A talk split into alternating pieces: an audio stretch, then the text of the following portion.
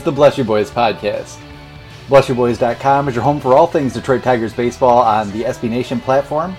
Each week, join host Brandon Day and Ashley McLennan as we bring you the best from around the world of baseball from a Detroit Tigers perspective.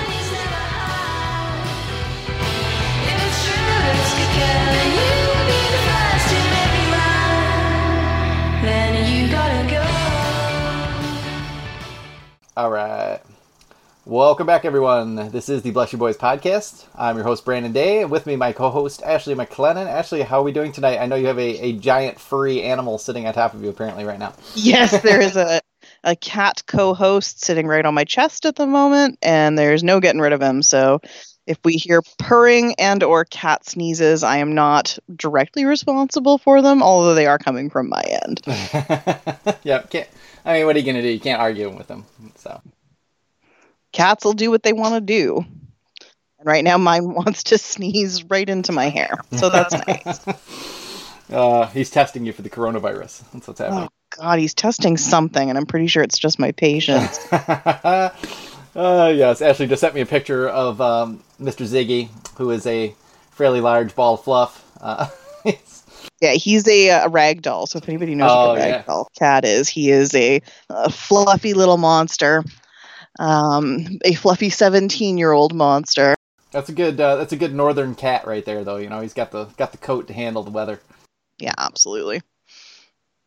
Yep. So, and yes, he he is named after David Bowie. If anybody oh, is. Oh, good. That's better than the cartoon. I, I didn't know. yeah, Ziggy's named after Bowie. Dottie's named after the um, All American Professional Girls Baseball League um, player. So. Yeah, Dottie oh, Kamenshek. Yeah, yeah. Oh, that's right. Oh, that's a good one. Super yeah. good. Well, let's see. So, um, we've been off for a little bit. There's been a little bit of spring training action going on. Um, I had Mark Simon from Sports Info Solutions on last night, which was pretty cool. Um, talked some defense there and kind of heard a little bit about how um, like his involvement with the Tigers through Kirk Gibson, who consist- consistently appears to be like the smartest, most analytically savvy person in the organization. Um, and it's which is uh, a scary thought. Yeah, yeah. Uh, you know, I don't know. It's, it's it's just crazy because Kirk Gibson's just turned out to be like a really like thoughtful, philosophical guy about baseball, and uh, you know, I just I can't escape my childhood impressions of him as a dangerous madman.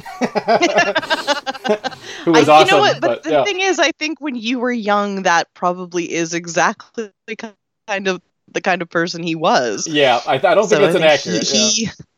he, he as we all are starting to mellow a bit with age. Yeah, yeah, it's true.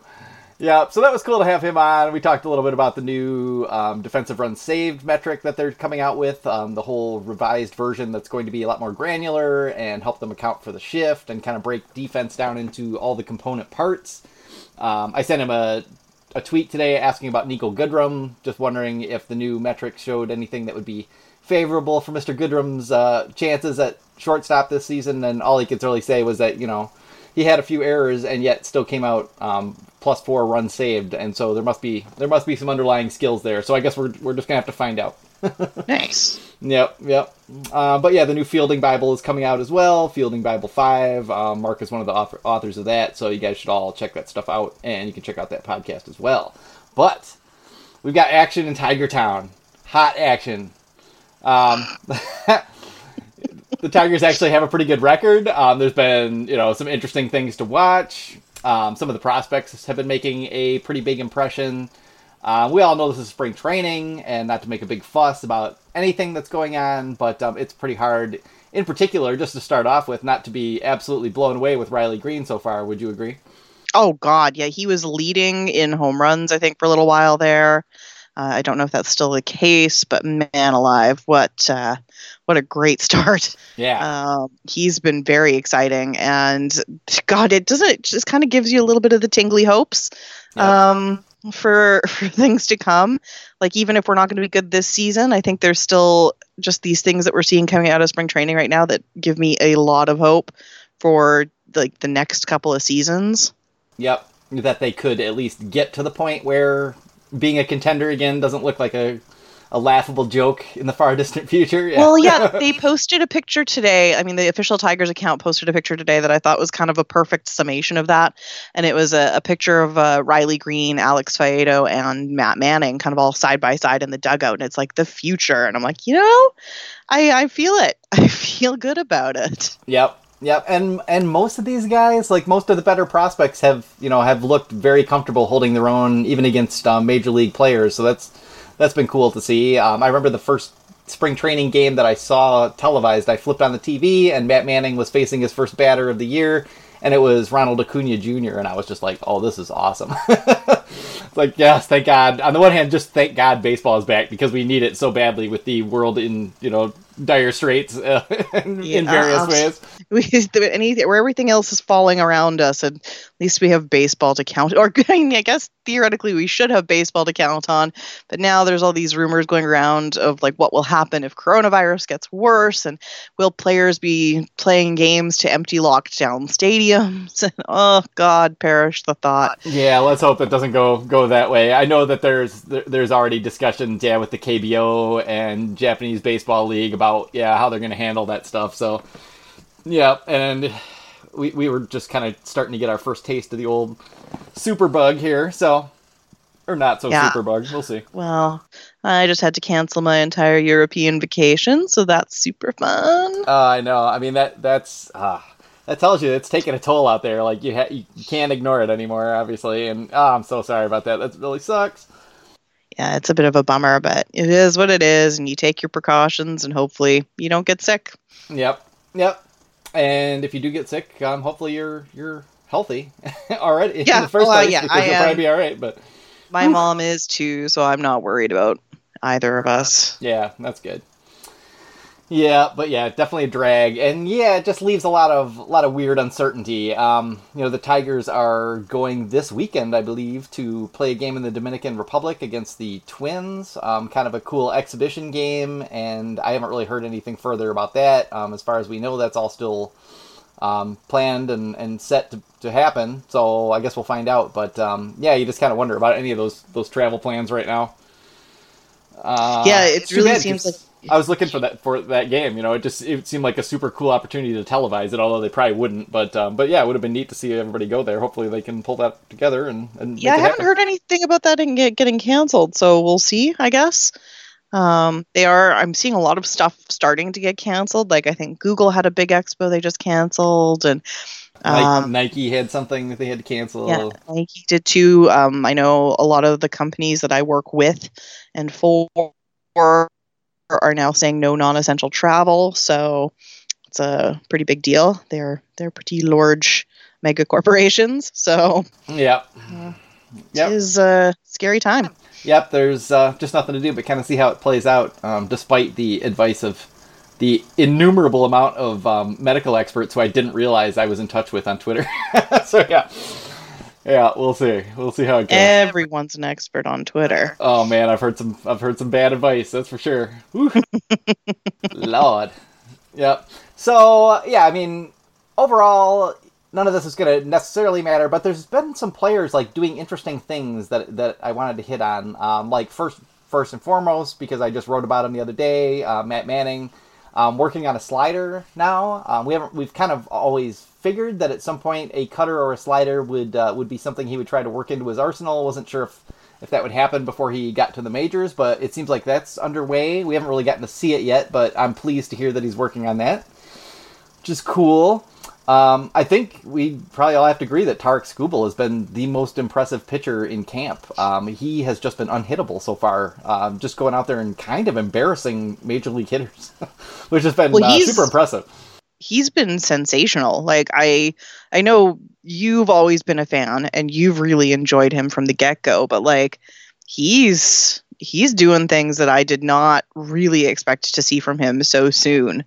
Um, and he's really making a, a case for himself right now as being one of the best pitchers in the entire Tigers organization. Yeah. Yeah, not just the prospects. Like maybe better, maybe as good as Matt Boyd or better. Um, yeah, it's it's been pretty eye popping um, he's been throwing 97, 98 a lot more often than he did last year, um, and it's just coming out real easy. Um, Jay and I, Jay Markle and I talked about him and Wentz and kind of that high arm slot from a lefty where they kind of step to the um, the left-handed batter's box side and then throw across their body from that high arm, arm slot, and it just feels like nobody can pick it up. Um, like guys swing at it like they didn't see it until way too late. And when you have that kind of velocity and ride too, that's that's real tough. And then dude's got three other pitches that are all average and will flash better. So uh, if he can if he can tighten a couple things up, yeah, I, I just the sky seems to be the limit for him, which is um, an amazing get for a ninth rounder. Um, the Tigers don't Oh God, yeah. don't pull anything like that too often. So yeah, that's that's pretty cool. Yeah, so that's been good. Um, let's see, we've had we've seen Matt Boyd a few times now, and he's looked pretty good working on his curveball and changeup. Um, I think the changeup is kind of the, the key to the season to kind of keep people off the, the fastball slider combination and hopefully keep the ball in the park. So that's um, he, seems to be going along quite well and just really seems to have, we talked about this a couple podcasts ago that he just seems to really have grown and matured into sort of like the, the team leader in a lot of ways um, especially of the pitching staff Oh yeah, and he seems to be he's of that school of pitchers where I think they're always really focused on figuring out what they can do themselves to improve. Like the guys that you look at, like the Zack Greinke's, like you know, dare I say, the Trevor Bauers, like the real. They look at the mental game of baseball and they really focus on what they can do from their end to improve, no matter what it takes. Um, and I think we're actually seeing some pretty impressive results from that for Boyd. So um, I'm looking forward to seeing what he does this season. Yeah, you just hear like he's just he, he might even be going too far in some ways, but it's just a really comprehensive, like aggressive approach to just getting better in every way, like diet, exercise, um, sleep, the whole the whole gamut. Um, yeah, who'd have thunk that sleep does the body good? I know, you know, we we neglect the sleep and the water, and yet the two of them are, you know, elemental let's say. Yeah no no kidding. Yeah. it was like i was reading a book the other day and i think this will blow everyone's mind. It was about stress and it, it was like hey did you know that the number one way to not be as stressed as you are is to exercise? And i'm like i almost threw i almost threw the damn book across the room because i'm like it's so logical and i know and i know but it, the way they like explains the whole thing i'm like well dang that's exactly uh a perfectly understandable and logical thing. So yeah, it just feels yeah. like we, we build up that um, you know sort of that nervous energy, and if we don't burn it off, it, it just turns inward and attempts to destroy us. Well, that's hundred percent what the book was saying. It's like the stress that we deal with on a day to day basis. Sorry, we're getting off topic, but it, it is kind of relative to what we're talking about. But the stress that we deal with on a day to day basis is the the new modern version of what like hunter gatherers were getting when they were being chased by lions. Yeah. And at the end of the day, when a hunter gatherer was escaping from an actual predator, they could either realize that they'd gotten away or kill the animal, and there would be a conclusion to it. Whereas the stresses that we're under as a society today, we go home, but we never have that end. We never see the finality. Like the stress of our boss yelling at us is always there, the stress of the big project is always there. And that by exercising, you've tricked your brain into thinking you've run away from the predator. Oh, yeah and it shuts down that stress cycle. Yeah, you kind of get that peak experience and then the and then the release afterward instead exactly. of the just the uh, creeping dread and ennui of modern life that is yeah. never resolved. yeah. And so after I read that, I started like going for at least a 40 minute walk every night and lo and behold, I am a less stressed individual. Nice. Yeah, it, it's that's part of it. Like, so we're looking at to take it back to what we were talking about is that I think Matt Boyd tends to understand that there is a mental aspect to it, and that that's something I think we talked about a lot with Daniel Norris um, about the mentality of maybe what was holding back his pitching. And I think I'm hoping that maybe Boyd was able to kind of like be like, "Hey, dude, um, here's some pro tips to get out of that state of being."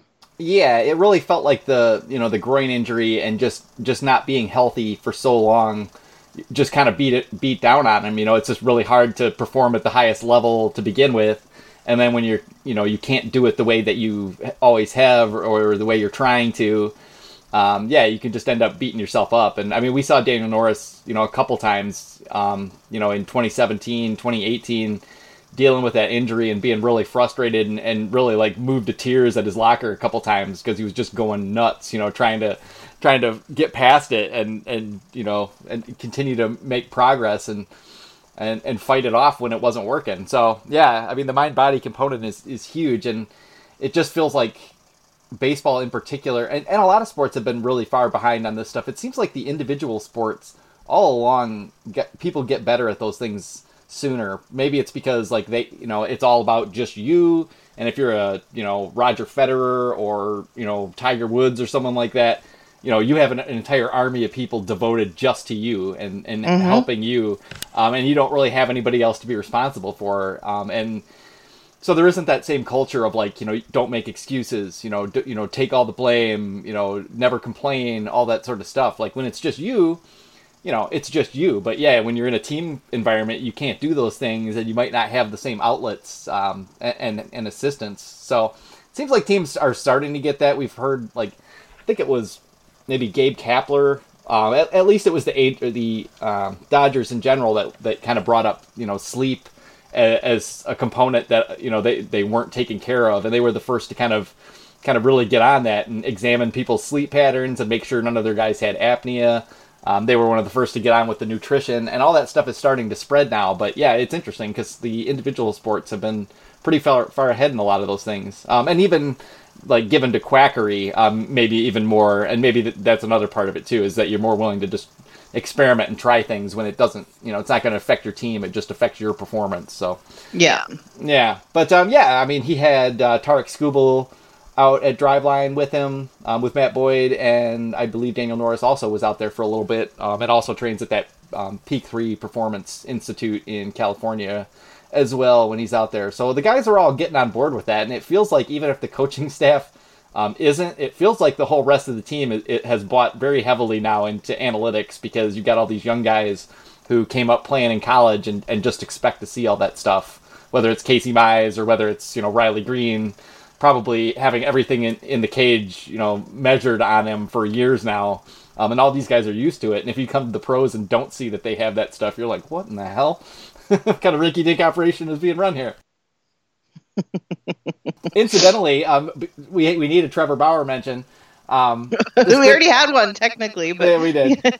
and this isn't really a Trevor Bauer point, but he was uh, he did a podcast um, with Sonny Gray. Uh, both of them now pitch for the Reds, and CC Sabathia is one of the the hosts of this podcast. And Sonny Gray was talking about, and and CC Sabathia talked about it too, how the Yankees didn't actually have like all the you know Rapsodos and Edgertronic cameras or any of that stuff, um, and didn't really even bother with any of that. And how Sonny Gray was really frustrated because he needed specific help with some of these things and to, to kind of fine tune his stuff, and and they just didn't have it. Um, and it's interesting to think that the Yankees, you know, who we think of as being one of the more proactive and advanced teams out there, were really pretty far behind with Larry Rothschild, who I'm sure is a good pitching coach, but wasn't up to snuff on all that new stuff. And they they hired someone who with no you know pro coaching experience, uh, Matt Blake, who you know has been you know a guy who who understands all the the modern paradigm and can teach it. But um, yeah, it's kind of interesting just to see that yeah. Even some of the juggernaut teams that we think are super advanced um, are still struggling to catch up with this stuff. Yeah, it's um, you know like everyone's kind of at a different approach with where they kind of see pitching going and what they want to take from you know the experts. So I, I think you're going to see more and more teams kind of pick up on that as they go. Yeah, yep, uh, I would definitely agree. Um, let's see. I wanted to mention Jake Rogers in particular, just because he had a little bit of back trouble early in camp, and so we didn't see him that much. And then we did finally see him. Um, I think it was yesterday on Monday. Uh, mash a fairly lengthy home run to left field, and his swing looks fairly well rebuilt already. Like he got rid of his leg kick, um, and yet he's still using his hips well to generate power and keeping his hands low and swinging a little bit more on a on a flatter plane. Um, he might have been one of the few guys who actually w- was buying into the launch angle fly ball thing a little bit yeah. too much. And it seems like yeah, like early returns on that have been fairly promising, which is cool yeah, he looked good. I was very happy to see it because I am still a Jake Rogers true believer. Um, but I mean, it's always been kind of a debate as to whether or not he would find a, a, good true swing and get some power behind it. So I guess we'll see kind of what he makes of the rest of spring training. But I was really happy to see that. Um, the adjustment made and to get that immediate home run, I think had to be pretty good for the ego. So yeah, especially kind of having to sit for a week and and not yeah. you know not be involved. So it seems pretty certain that Jake Rogers is going to get a bunch of time at Toledo to kind of work on this, and so that kind of leaves us with Austin Romine and then Grayson Greiner and Eric Haase um, fighting it out for the backup role. And I don't really think we, have really seen enough to even have a sense of who might be on the inside track there. Um, Haase hit a super long, just laser beam home run to center the other day, but um, but we know he has uh, power. It's more can he hit? So yeah, he's he's otherwise kind of been yeah, so so uh, at the plate, but um, I mean it's not like Greiner's really knocking anything out of the park with his 091 batting average in spring training. Yeah, um, and, and, and, none of these guys have more than like you know ten or eleven at bats total anyway right yeah, now. So, I mean yeah. it's it, it's small sample size plus spring training, so it's very unfair. Because I mean, if we look at Jake Rogers, I think he's got like something like a, a two thousand OBP or something yeah. insane like that. a couple guys have like well over two thousand slugging, or or at least their OPS, I should say. yeah, it is funny so looking it, at the numbers right now. Yeah, it's ludicrous to actually try to make any make anything of it. I mean, we're talking about you know Daniel Norris, and he's got an eighteen ERA, and yeah. uh, Casey Mize has a nine. So I mean, you really can't make much of anything. Mize hasn't had the greatest spring training so far, um, but I'm not worried about him. I haven't seen any reason to worry. He doesn't look like he's he's hurting or stressed. I think he's just kind of getting the dust off. So I'm I'm not worried about him. No, me neither. And his velocities look really good. Uh, more than anything, he just he's just had really poor fastball command, which is we saw that a few times last year, but generally by reputation, that's um, that's pretty rare for him. So not going to get too worked up about that. Um, yeah, the cutter, the slider, and God, the splitter all look uh, fantastic. So he's just a dude who has plenty of weapons. Um, I don't worry much about Casey Mize either, um, other than health. You know, as long as he's healthy, I, he seems like he's going to be um, at least pretty effective. Um, and we'll just see if he can kind of take it from there and turn himself into a, a legitimate big league number one or two. So I, I gotta say, since we're talking about Casey Mize, I sent to the to the Bless You Boys chat today the um the suggestion that Mize is the second highest ranked candidate to be the rookie of the year this year. Mm, yeah. Um, what do what do you think about that?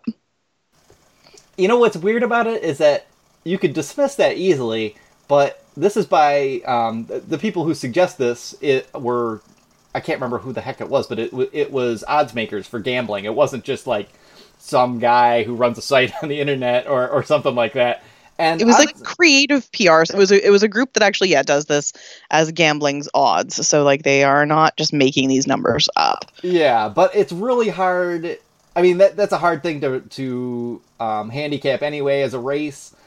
Um, but yeah, I, I just I can't imagine a scenario where he gets enough work at the major league level. I is this Yeah. I mean, he's probably ready for it and I am am perfectly fine. Like Casey Mize is probably ready to pitch in the majors already, and if he is and he gets on a good groove, I kind of feel like you should just do that. Like there's no point gaming a guy's service time when he's healthy and and pitching well. Just move him up to the major leagues because you just never know with pitchers how long they'll be healthy. So mm-hmm. use them while you got them you know, find out what you got there. But um, but yeah, I mean, I think the odds makers might want to rethink um, what organization they're dealing with here because, you know, if the Tigers were, you know, two games over 500 at the All Star break and look like they might be in it, yeah, you maybe you'd think like screw it, you know, we're calling Casey Mize up, we're calling Matt Manning up, we're calling up Tarik Skubal, we're going to try to go for this thing without trading anybody, you know, away for other players.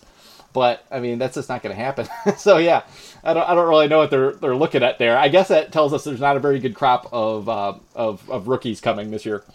Yeah, no, I think that that might be the case. I mean, I think for the um, the National League, it was Gavin Lux leading the pack, which was like really no big surprise there. Um, and so yeah, I, I, I, agree with you. I don't think he's going to see enough playtime to make it um, a reasonable expectation this season, but it was kind of nice to see that uh, some folks out there were like, yeah, Casey Mize, he'll be pulling that Michael Fulmer routine.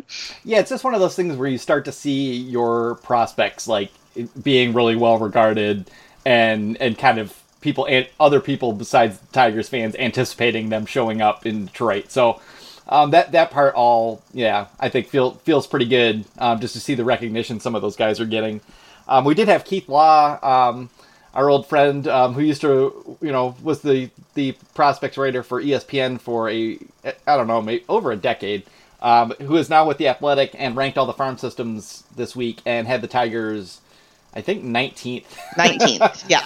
Yeah, which just tells you like how wide a range of opinion there could be. Like I think that's like fairly horrifically low um, compared to where things actually are. But Keith seems like a guy who just doesn't have any faith in the front office to develop the guys that we have, and I can understand that too. Um, yeah, I, I, I, I do that. think it's very unfair, and I, I say this with a bias towards Keith because he's always been very generous with his time with me, and he's a nice guy. Yep, same here. Um, but I, I, feel like there's this assumption that because he ranks the teams so the team low relatively often, um, that he hates them. Um, and Keith, I, I, I'm here to tell you, um, Keith Law does not hate anybody's team. Keith Law does not care enough about anybody's team individually to actively hate them. But everybody's um, but everybody's fan base believes that he hates every single yeah. team's fan base thinks that Keith Law hates their team. Um, and I think part of that is like if you look at and what I kind of like about Keith Law, at least at his prospect write ups, is that he kind of does always look for the negative aspects of every single prospect that he writes about.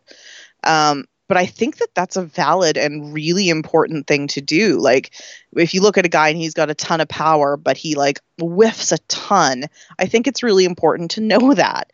And like, if you look at a guy who's got a really beautiful swing but has no power, or a guy who's got like a ripping 98 mile an hour fastball but zero command, I, think that it's it's really important to talk about that stuff, and he does, which I think is is nice. Like even those highly rated guys, like the Wander Francos of the world, Keith Law will find the negative about them, e- even while he's telling you that they'll probably be in the majors that year. Yeah, and he's not really trying to. He's not selling anything, and no. it's not that other prospect sites necessarily are selling something, but people who write about prospects, especially when they're first getting started, it seems like are just very enthusiastic, uh, like just a vague general enthusiasm that sometimes can kind of permeate, you know, their their opinions about players or about systems. And yeah, I mean, more than just about anybody other than like maybe John Sickles, um, Keith Law is pretty immune to any of that because he's been doing it for so long, and he's been doing it at ESPN in an extremely visible position.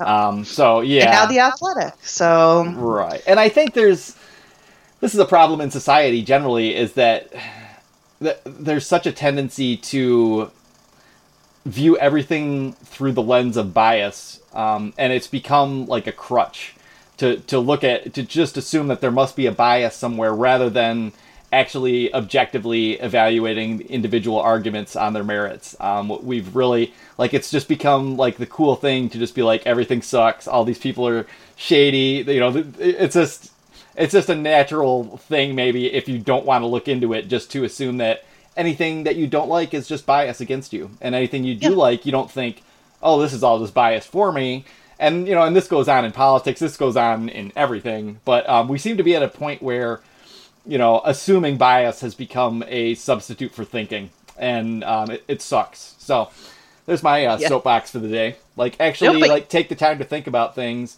and research them and know what you're talking about, or shut the fuck up. I'll say that to the whole internet.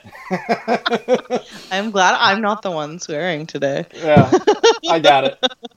Shut the fuck up, internet. But you're not wrong. I think a lot of times we have to look at like where our assumption of bias in others is just our biases within ourselves. Um, and like is, is the reason that like if we're looking at it from a tiger's perspective is the reason that we think these prospect writers are out to get the tigers because we internally know that there's flaws within that system and we don't like them being pointed out um, there are flaws there's a, there's a rigid like stick to itiveness in in the Tigers organization to do things the, the Tigers way, and that's a you know a direct thing. The Tigers way is a thing, um, and I think that that may need some reassessment. And I, I see small glimmers of hope in that. Um, and I, I think they may be kind of coming around to a more modern approach to things, but it's it's a very slow process. Um, Yeah, And there's kind of- reason. yeah, reason to think that that they are, but there's no proof yet. You know, despite Yeah. all the technology and the new coaches, we haven't seen any of it play out. Yeah, and so I, I think, and the other really difficult part of that is that I think a lot of teams were still looking kind of towards the Astros, and and the way that they you know said that they did their rebuild and the way that they said they handled you know creating that that behemoth of of winning and success on being such an underdog team, and of course now that's kind of a flawed um, model for God as far as baseball rebuilds go. So I think that's kind of left a lot of teams that were, no, I'm not going to say tanking, but that were kind of leaning into the rebuild process and trying to make the most out of doing poorly in a position where I don't know that they really know what they're doing now. Yeah, Where- it's, it's at least harder to to point to an example. I think. Yeah. Yeah. Although, I mean, again, the Cubs are still a good example, I think. And and the Astros are still a good example. Like whatever you think about the, the sign stealing out there, they're still really good. They might not. Yeah. Maybe they shouldn't have won a World Series. Maybe they're not a dominant team, but they've still built an organization that yeah ha- had tons of talent in it. I think we can at least still say that fairly, um, despite the, the the fuckery underlying everything. And the problem I think with using the Cubs as a model is that the Cubs liked to spend money um, for a good stretch of time there, and it really benefited them, especially under the, the guidance of Epstein. So um, we see where they're at now without spending money, and it, it's not a great look for 2020. I don't think they're going to do poorly, but I don't think they're going to like run away with the NL Central. Yeah. So I think the Reds are going to be very interesting to watch there. But Yeah, I'm pretty darn interested in the Reds. Um, uh, that was my like almost every year I'll place a bet on a World Series team from somebody kind of in the mid tier who I think might make a jump. It's never worked out, uh, but yeah, the Reds were that team this year, so we'll, we'll kind of see how that how that plays out. But yeah, the Cubs. The thing I think that's so different about the Cubs is that they just you know they, they already knew how to do it. Like they had already built like this monster organization in boston. They came right into chicago instantly got everything up and running on the the analytics front and then they pursued like specific players. They didn't just like we're going to be bad and draft all these people. It was like no we want anthony rizzo. We want Yeah. to bring jon lester here. We want david ross. We want ben zobrist and we're bringing we're getting those guys whatever it takes and then we'll find everything else as we go along, which is a yeah, a really different model than than what the Astros used, but um, but it was equally effective. Yep, it's just you have to have a team that's willing to spend to get the pieces that they want, um, and we don't have that yet. Yet, yeah, There has been sort of inklings, and I don't know if, if this is came up with any. Probably wouldn't, because your other discussions were all fairly specific about analytics. Um, we've kind of seen hints from Chris Ilitch um, about the fact that he may at some point actually open a wallet. Um, I, I don't know. I didn't like much of what I heard there, where he was just talking about how you know he has a desire to win. I think it's not A a direct quote, but burning- he said that he has a desire to win, much like his father, but you won't see it. right. It's more inward because he's more composed or patient. Yeah, and I'm thinking, well, you know, you know what fans might like to see? An owner with a desire to win. I think maybe wearing that visibly might be nice. Actually, if you were um, going to prove that you really wanted to win, um, how how would you go about it? I- would it involve spending the money and uh, and making it obvious? Perhaps. Yeah. I might spend a little bit more than I'm doing right now. I might have brought in a Yasiel Puig. I don't know. What is the deal with him not being signed yet? That is like, is he just a clubhouse cancer or what? I don't Like, know. I- You know, people seem to, you know, fans seem to think that mu must be the case, but you just never. I don't know. I've talked to so many people who were are semi in the know who are just like, no, no, you know, he was kind of bad when he was when he was young. You know, he was he wasn't responsible. He'd never kind of had to like live on this schedule and all that kind of stuff. And it took you know a year or two um, to kind of get him to start coming around, but. You don't really hear that stuff since. Like he's obviously still kind of a wild card. Like he, uh, you know, that fight that you know, they got it. I can't remember who the Reds got into a fight with. Maybe it was the Pirates. It was the Pirates. Yeah. 100%. Where Puig yeah. like was basically like, "Hey, bring it on to the entire team," and like, you know, there, Yeah. there are some things like that. But yeah, it is surprising that no one, no one wants him. Like you can, you know, you can have domestic violence uh, suspensions on your record Yeah. and, and get a team, you know, get a team interested. But Yasiel Puig, for some reason, it's you know the tongue out. It's it's all too much for for Yeah, certain don't- people. I don't, I don't know. I don't get it. He's exciting and he'd bring fans in. And I get that maybe there's like a limp. If the issue isn't so much that, because like to me, a clubhouse cancer is a guy that guys on the team can't work with. And that, that creates kind of an, a toxic environment inside the clubhouse. But everything I've heard about Puig is that his issues are very much more with like management. Like, oops, I showed up, you know, an hour later than I should have ahead of the start of the, you know, warm ups, or, you know, that he was just kind of like a little bit Spacey. spacey. Yeah, exactly. That he just didn't seem to understand the rigidity of a baseball schedule. And I, nothing I've heard seems to indicate that he's the kind of guy that would just be impossible for other players to work with. And I think that that's a way more important thing than a guy who you might have to fine periodically because he doesn't show up on time for games. yeah, yeah. I mean, I mean, I can totally understand that you wouldn't want, you know, one guy doing that stuff. excuse me, around your young players, right? Because that can create, you know, jealousy and division. But I don't Yeah. even think he does any of that stuff anymore. Uh, I've n- I haven't heard a single complaint along those lines since he, you know, since um, Don Mattingly le- left the the Dodgers. Um, yeah, so, it's been ages. yeah. So I don't know. There must be something we're missing, or if there's something medical that we don't know about, I don't know. Yeah, I mean, Um, I mean, he's not that good. I mean, you know, I guess we do need to keep that in mind that he's at best, you know, kind of an average, an average player because he's just sort of never been able to get all of the obvious talent out of himself on the field. But yeah, you know, he's he's a fun guy. Um, he's an entertaining player to watch. His tools are still kind of just ridiculous. Um, and it would have been cool to get him. I mean, I'm pretty happy to have Cameron Maybin, um, Oh, yeah. especially after the season he had with the Yankees, um, and just kind of you know, and just kind of being familiar with him. Like he's obviously like a very upbeat, like He's a know- good dude. Yeah, he's an upbeat person. You know, he's a fun person to have in the clubhouse. He obviously has has kind of embraced you know the veteran statesman role and is a- actively like aggressively working with and correcting um, some of the younger outfielders and definitely seems in charge out there. You know, there, there maybe there's some value in that, which is cool. But um, you know, I also just like Cameron Maybin, so I'm all right with it. You know, if, if it came down to Puig or Cameron Maybin, I would probably kind of flip a coin. So Oh yeah, I'm 100% not mad at all about the decision to bring Maybin back. I think he's a solid guy to have in that outfield, and I think he is the veteran presence that the young guys kind of vying for those roles could really use.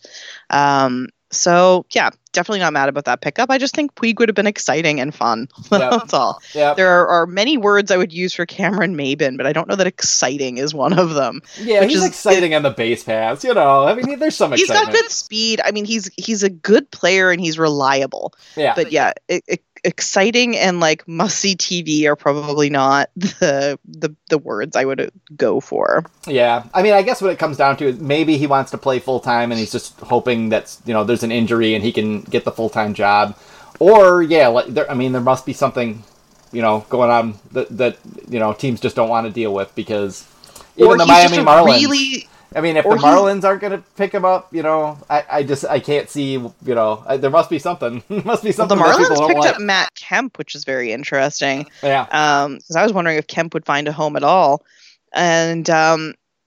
The thing that I have to think is that maybe he's just, uh, from a Puig point of view, is that he's really sticking to the the finances that he wanted, and he had some pretty lofty goals for the season. I think something like he wanted something insane, like thirty six million dollars over two years or three years or something, um, which is you know um, okay. I would also like to get paid that over the next three years, but um, both Puig and I are awaiting phone calls from uh, Major League Baseball. yeah, but So- re- realistically, yeah, he probably should take like you know a million for one year a with one year incentives. deal Yeah. and tr- try your odds next year. Yeah, but maybe You this is the end. You know, May- maybe what he just need, maybe it's just time to go overseas and play in Japan or something like that, where I'm sure he would be beloved and you know have a great time over there. Um, and, and it would just you know, and maybe would get more of what he wants in a personal sense, you know, or financial sense. So He could go hang out with Rajay Davis down in the Mexican League. I mean, I think uh, Bartolo Colon's down there this year. There's some good Mexican baseball that's going to be happening. Yep, for sure. Um, and so, all right, to get back, like the other what was the other thing I wanted to mention? Oh yeah, Cody Clemens, because Hmm. Cody Clemens is kind of still like sort of a fringe prospect. Like there, there's some questions about how long his swing is. There's some holes there. He's a he's a solid defender, um, pretty gritty, like intense. Ian Gritty. Kinsler. He's Yep. my Ian Kinsler of the future. Yes. Yeah, like different skill set. Like he's not fast. He's not that good at, at you know. He's a solid defender. the but attitude. Ian Kinsler was a genius second baseman. Yeah, it's just attitude. He feels like him, uh, and he's put together really professional at bats. I'm watching him. Like he's he's more than willing to take some pitches. Um, he's not been terribly overwhelmed by really good breaking balls from some of the better pitchers he's seen. Um, he's not going up against the aces out there, but um, he's hit the ball hard a lot and um, and drawn some walks. Um, looked very composed out there, so that's that's been kind of a cool sign because he is someone who maybe by next year, um, you know, could come in and, and help you out, maybe even as a regular if he can if he can take that next step forward. Um, so we'll see there. Daz Cameron, another one um, who fell fell back last year, but we all still you know have some faith in his abilities. Uh, we know he's a good center fielder, got some pop. Um, struck out too much last year and kind of just got into his own head by his own admission, and he's off to a nice start. So, you know, there's, there's some good things to our, like. Our first spring training sights of Isaac Paredes today. Yep, he was out there for the first time after a little arm trouble. Did absolutely nothing at the plate, but um, Yeah, he smoked Yeah. a liner back to the pitcher, but yeah, nothing fancy yet. yeah, nothing terribly exciting. But uh, I didn't get a chance to see him field anything. Did you? No, no, I, I haven't. But you know, I, I've seen him play a lot, so I don't I don't know that there's much more to, to know. He does he looks the same, doesn't and he really he was playing um you know in the winter leagues until like Yeah. a month ago, really. So yeah, um, he, he hasn't really had time to do anything or change anything. So he's played a lot of baseball. Um, it's I think he played the winter league last year too, and he might have played the Arizona Fall League as well. I think he did. So he's he's kind of been like year round, just just cranking away at it. So grinding yeah, so we will probably see him this year, and the reason I say that is yes, we have Jordy Mercer, and he will probably get the first crack if Jeimer Candelario and Dawel Lugo both fail.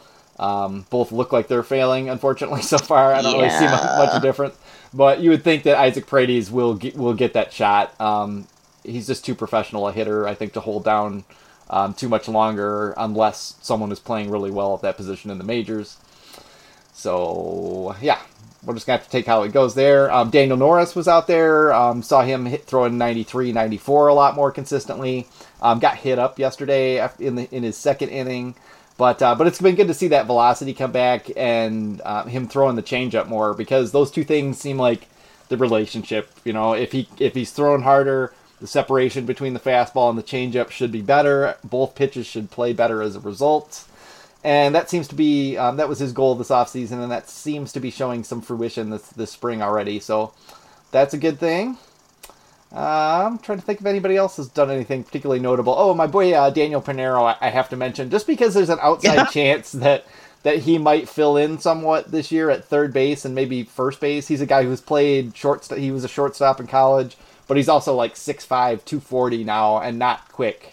so um, runs better than, than you'd think for a guy his size, um, and has always like drawn walks um, and hit for decent average and looked hitterish, but also had some flaws against like against better velocity and better breaking balls, especially against right-handers. Uh, but he's got two home runs this spring, and both I was gonna say we give Riley Ri- Riley Greene all this props for his two home runs, which I mean, I grant you, I think came in like back to back games, so we were very excited. Yeah, and, he's, Um, and he's 19. Yeah, Daniel Yeah, exactly. 25, but yeah. Uh, but yeah, Pinero's got you know two home runs, four RBIs, six uh, no six walks is for Greene, sorry, but uh, two walks is still not bad. He's pulling a decent average with a short, sam- small sample size, so you know um, he's looking pretty good. Yep, yep. He's always had that patience, and yeah, he's just kind of one of those sleepers. So I think probably will never play in the majors like with any consistency, but um, but you might end up seeing him a little bit this year. So, um, Jordan Zimmermann, unfortunately, looks like Jordan Zimmermann. But but Brandon, But he he's got a sinker. healthy this year. I know, I know. Healthy once again. yeah, healthiest he's ever been. He'll be your opening day starter, no doubt. Yep, uh, yep, yep. And then we'll just start the clock and, you know, be ready to. And it's amazing, but I I wouldn't be surprised if no matter how he pitches, the Tigers will just keep him on the roster all year and maybe just put him in the bullpen unless it's just unbelievably bad. Um, he worked on a two seamer a little bit last year and worked on it this off season and seems to have some confidence in it, but um, I don't think anybody else does. so yeah, we'll see.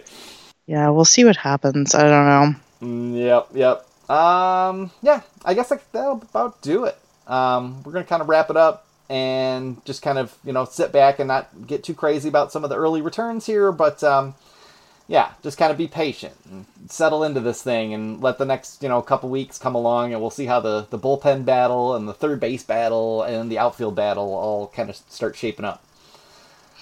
Yeah, it could be uh, kind of interesting. I'd like to see kind of who shifts into that like bullpen role um, to kind of see who kind of fills out those sections. If we see kind of a Funkhouser in there, or um, you know, Tyler Alexander was being whispered about today. So yeah, he's um, been good. It kind of feels like since they need a lefty, kind of who, who can they, they can depend on for innings, he he seems like maybe yeah. the the guy who has the the most lock on a spot after Joe Jimenez and Buck Farmer, but yeah, we'll just have to have to see how it plays out because a lot of the other guys like Gregory Soto, David McKay, Jose Cisnero. Like they've all looked good in, in an outing or two, and then they've also looked like the guy they were last year um, in an outing or yeah. two. So, and I mean, uh, I mean, Franklin Perez's arm has not yet fallen off, so oh, that's a really good sign. That's true. I kind of don't want to talk about him too much. I'm yet. sorry, I didn't. No, no, not from that. But I, I, just don't want to. Yeah, I just don't want to get into him too much because I'm. I'm just like, please God, just stay healthy because yeah, he's looked good apparently, and uh, yeah.